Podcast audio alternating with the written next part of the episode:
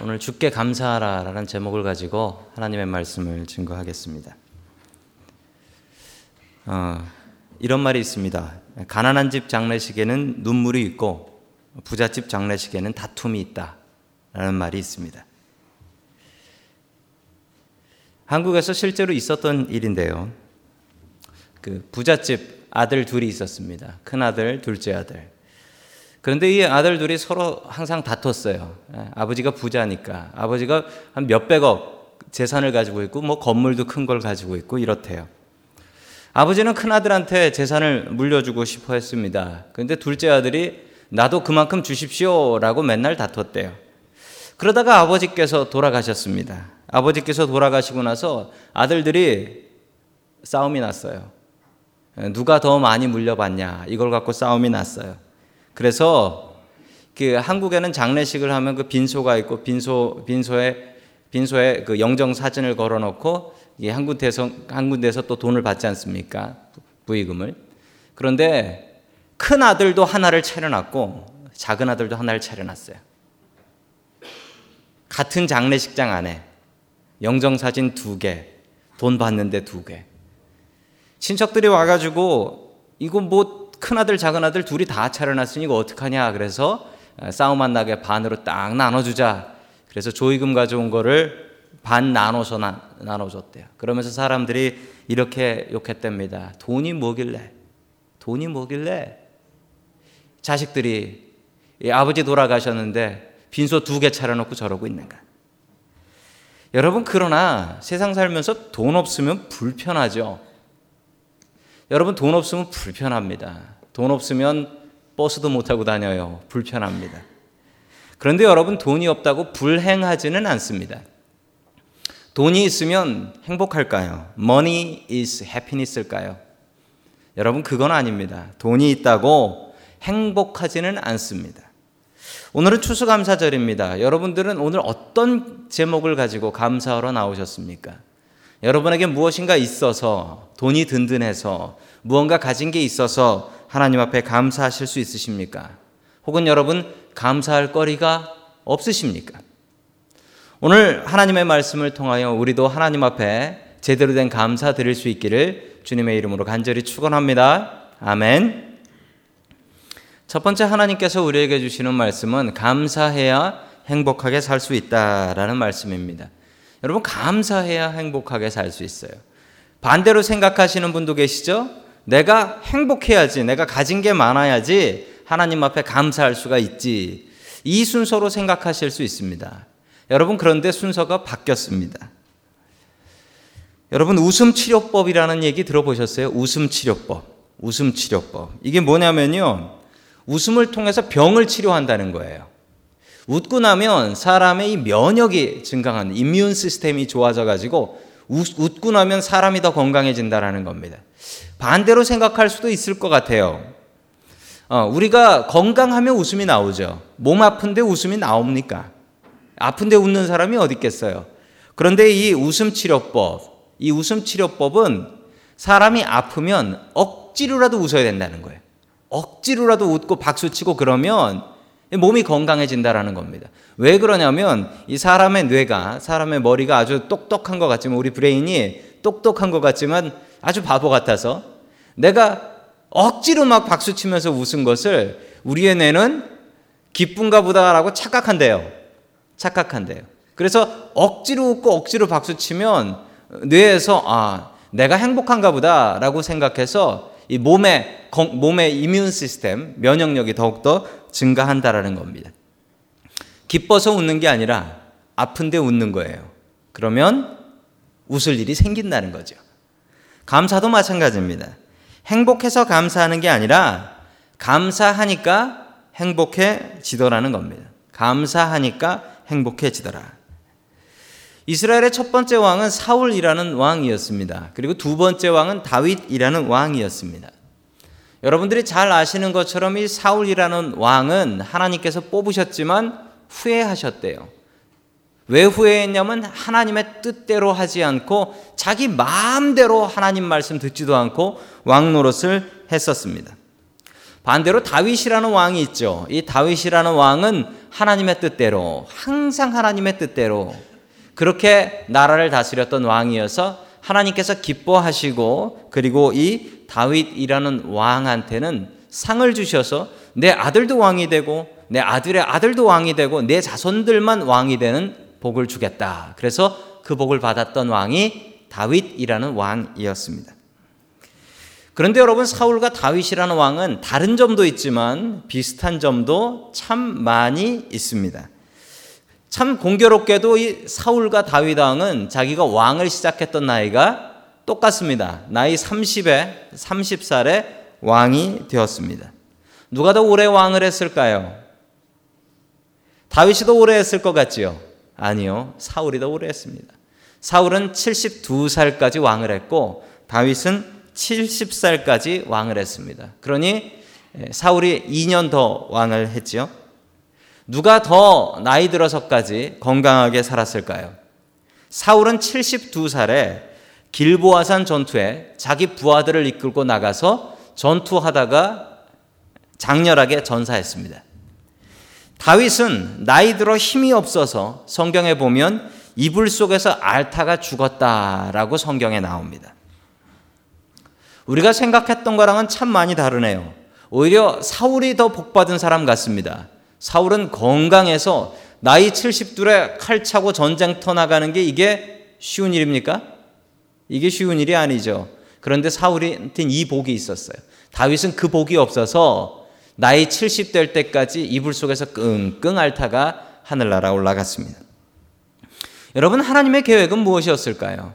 하나님께서 사울을 버리신 게 아니라 사울에게 복을 주셨습니다. 그 복은 72살까지 왕을 할 수 있는 복. 그리고 자기 후임자도 다음으로 왕 될 사람도 정해 놓으셨습니다. 그 왕이 바로 다윗. 다윗이 어떻게 다윗이 어떻게 사울과 알게 되었죠?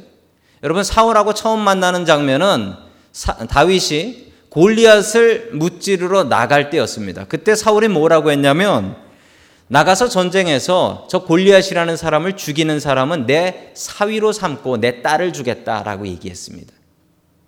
여러분 하나님께서 그 기회를 다윗에게 잡게 하셨습니다. 즉 하나님의 계획은 다윗이 사울의 사위가 되어서 계속해서 왕을 잇는 것이었습니다. 하나님의 계획은 사울을 몰아내 버리는 것이 아니었습니다. 여러분 그렇다면 사울에게는 감사거리가 참 많이 있었네요. 사울은 하나님 앞에 감사할 게 참 많이 있었습니다. 그가 왕이 되었고 그리고 자기에게 아주 뛰어난 다윗이라는 부하가 있었고 그 부하가 자기 사위였고 다윗 아, 사울은 정말 감사할 게 많았습니다. 그런데 사울은 요 감사거리를 불평거리로 바꿨습니다. 저 다윗 때문에 감사한 게 아니라 저 다윗 때문에 내가 왕을 오래 못 하겠구나. 저놈을 죽여야지 내가 왕을 제대로 할 수 있겠구나라고 사울은 감사거리를 바꿔서 불평거리로 만들었습니다. 그리고 고통스러운 시간을 보냈습니다. 반대로 다윗은 항상 감사하는 사람이었습니다. 오히려 다윗은 불평할 거리가 더 많았습니다. 다윗의 어린 시절을 보면 다윗은 부모님에게도 버림받은 아이같이 집에서 자랐다라고 성경에는 기록하고 있습니다. 여러분 그러면 다윗은 불평할 거리가 많았는데 다윗은 항상 하나님 앞에 감사했고 자신의 상황을 가지고 불평하는 법이 없었습니다. 여러분들이 같이 한번 따라해 볼까요? 감사는 훈련이다. 감사는 훈련이다. 여러분 그렇습니다. 감사는 훈련해야 됩니다. 태어날 때부터 감사하는 사람이 있냐고요? 예. 저희 교회 어린 아이들이 있어요. 어린 아이들한테 오늘 뭘 하나 줘 보십시오. 어리면 어릴수록 뭘 하나 받고 나면 어린 아이들이 어떻게 하냐면 그냥 낼름 받아가지고 도망가 버립니다. 감사 못해요. 감사하는 아이들은 이렇습니다. 누가 뭘 선물을 주면은 옆에 있는 엄마가 예, 감사해야지. 고맙다고 해야지. 라고 시키면 애가 감사를 합니다. 그런데 여러분, 불평은 어떻습니까? 불평은 연습할 필요 있나요? 여러분, 집에서 불평하는 거 연습하는 분 계세요? 그건 연습할 필요가 없어요. 왜냐하면 연습 안 해도 잘해요. 불평은 훈련이 필요가 없습니다. 그런데 감사는 훈련이 있어야 됩니다. 여러분 우리가 감사해야 될 일들을 감사하지 못하고 불평하는 경우가 있습니다. 아이들이요. 아파트 사시는 분들은 더 아실 거예요. 아파트 살면서 제일 불편한 게 뭡니까? 애들이 뛰는 거예요. 그런데 여러분 애들이 뜁니다. 애들은 언제 말고는 뛰죠? 아플 때 말고는 뛰어요. 잘 때도 뛰어요. 아플 때 말고는 애들은 뛰어요. 뛰고 놀아요. 나가서 놀아라 하고 축구공 사주면 그 축구공 갖고 나가서 축구하지 않고 복도에서 차고 놉니다. 방 안에서. 나가서 농구해라 하고 농구공 사주면 나가서 하지 않고 방에다가 뭐 걸어놓고 거기다 농구공 던지고 있어요. 애들이. 아, 왜 그런지 모르겠어요. 아니, 그러면 밑에 집에 얼마나 불, 미, 미안합니까? 여러분, 미국 집은 아, 밑에서 뛰면 위가 흔들리고 위에서 뛰면 건물 전체가 흔들리잖아요. 나무로 지어놔서. 그래서 불평할 때가 있습니다. 여러분, 그런데 이게 불평할 거릴까요? 여러분, 이게 불평할 거리가 아니더라고요. 지난주에 이 샌프란시스코에서 이런 일이 있었습니다. 여러분, 뉴스로 보신 분들 계시죠? 네, 저 친구가, 저 조만한 친구가 배트 키드입니다. 배트 키드. 다섯 살짜리예요. 이 다섯 살짜리 아이가 백혈병에 걸렸습니다. leukemia에 걸렸어요. 그래서 죽어가는 아이인데 그 아이가 그 아이가 소원이 뭐냐면 내가 커서 배트맨이 되겠다는 겁니다. 커서 배트맨이 되겠다. 그래서 아빠가 데리고 나왔어요, 쟤를. 데리고 나가서 야, 우리 배트맨 모자 사러 가자라고 속였어요. 그런데 갑자기 야, 네가 배트키드가 돼서 이 도시를 좀 구해 줘야겠다라고 해서 갑자기 옷 입히고서 악당을 잡아서 감옥에 집어넣습니다. 저게 완전히 쇼인데 저 쇼를 샌프란시스코 시리에서 시리에서 지난주에 했었습니다. 여러분 이 부모님이 참 기뻐하는데 이 부모님의 소원이 뭐냐면 아이가 뛰어노는 거예요. 아이가 뛰어노는 거예요. 아이 우리 집에는 아파트에서 뛰어가지고 야 너 좀 제발 좀 뛰지 좀 마라 이 불평거리가 되는데 다른 사람한테는 이게 정말 부러운 일이더라고요. 우리 애가 좀 건강해서 뛰어놀았으면 좋겠다. 어떤 사람의 불평거리가 어떤 사람에게는 부러움과 감사거리가 된다라는 것입니다. 여러분 감사는 없어서 못하는 게 아니라 안 찾아서 못하는 겁니다. 여러분 감사거리 찾으셔야 됩니다. 우리의 감사거리 찾으셔야 돼요. 하나님 앞에 내가 어떤 일로 감사해야 될까? 무엇으로 하나님 앞에 감사해야 될까? 감사는 훈련입니다. 감사해서 감사하는 게 아니고 우리가 감사거리 찾아서 감사하면 우리가 감사한 삶을 살 수 있게 됩니다. 여러분 감사할 거리 없다고 감사 못하는 사람 되지 마십시오. 감사거리 찾아서 하나님 앞에 감사해서 우리의 삶도 기쁜 감사의 삶으로 바뀔 수 있기를 주님의 이름으로 간절히 축원합니다. 아멘. 자, 두 번째 하나님께서 우리에게 주시는 말씀은 소유가 아닌 존재로 감사하라라는 말씀입니다. 소유가 아닌 존재로 감사하라. 이 소유로 감사하는 사람이 있습니다. 소유로 감사하는 사람은 뭘 가져서 what I have 이거로 감사하는 거예요. 그런데 존재로 감사하는 사람은 what I have가 아니라 what I am, 내가 어떤 사람인가 이것으로 감사한다라는 것입니다. 사울은 왕이어서 많은 것을 가질 수 있었습니다. 그러나 사울은 자기가 가진 많은 것으로 감사하지 않았습니다. 감사할 것도 없었습니다. 자, 욕심이 있으면 감사할 수가 없어요. 사울한테는 자기가 왕으로서 가진 것보다 더 많은 욕심이 있었습니다. 여러분, 사람의 욕심이 얼마나 큽니까? 사람의 욕심은 가져도 가져도 가져도 채워지지 않습니다. 사람의 욕심은 정말 하늘을 모두 갖다 채워도 사람의 욕심은 채워지지 않습니다. 사울의 욕심도 그랬습니다. 내가 왕이지만 내 욕심 다 채울 수가 없다. 이게 사울의 욕심. 그 욕심 때문에 감사드릴 수 없었어요. 여러분, 욕심이 있으면 감사할 수 없습니다. 어, 저희 둘째 아들, 저희 둘째 아들이 태어난 지 90일쯤 되었을 때 예, 병원에 입원을 했습니다. 아이가 열이 올라가는데 너무 열이 심하게 많이 올라가는데 아무리 해열제를 먹여도 애 열이 떨어지지가 않았습니다.